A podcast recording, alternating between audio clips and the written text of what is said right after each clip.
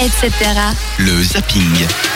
Et on va découvrir ensemble euh, un film que euh, Jérémy apprécie particulièrement.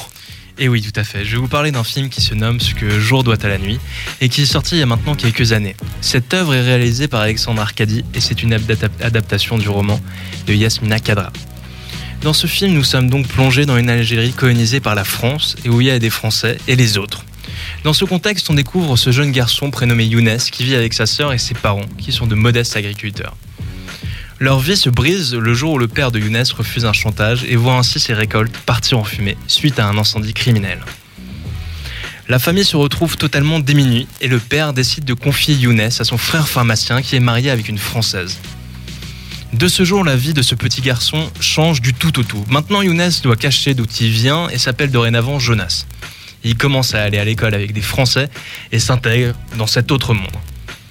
L'histoire est remplie de péripéties et on voit Younes grandir au milieu des Français dans cette Algérie colonisée où l'égalité de traitement n'existe pas et où le racisme et le mépris sont omniprésents.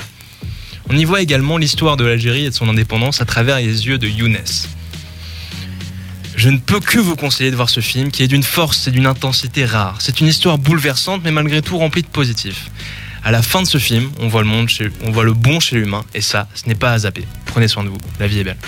Merci beaucoup. Donc du coup, on rappelle le nom du film, Le jour. Ce que le jour doit à la nuit. Voilà, ce que le jour doit à la nuit, sorti en 2012, sauf erreur, avec, tu m'as dit, réalisé par?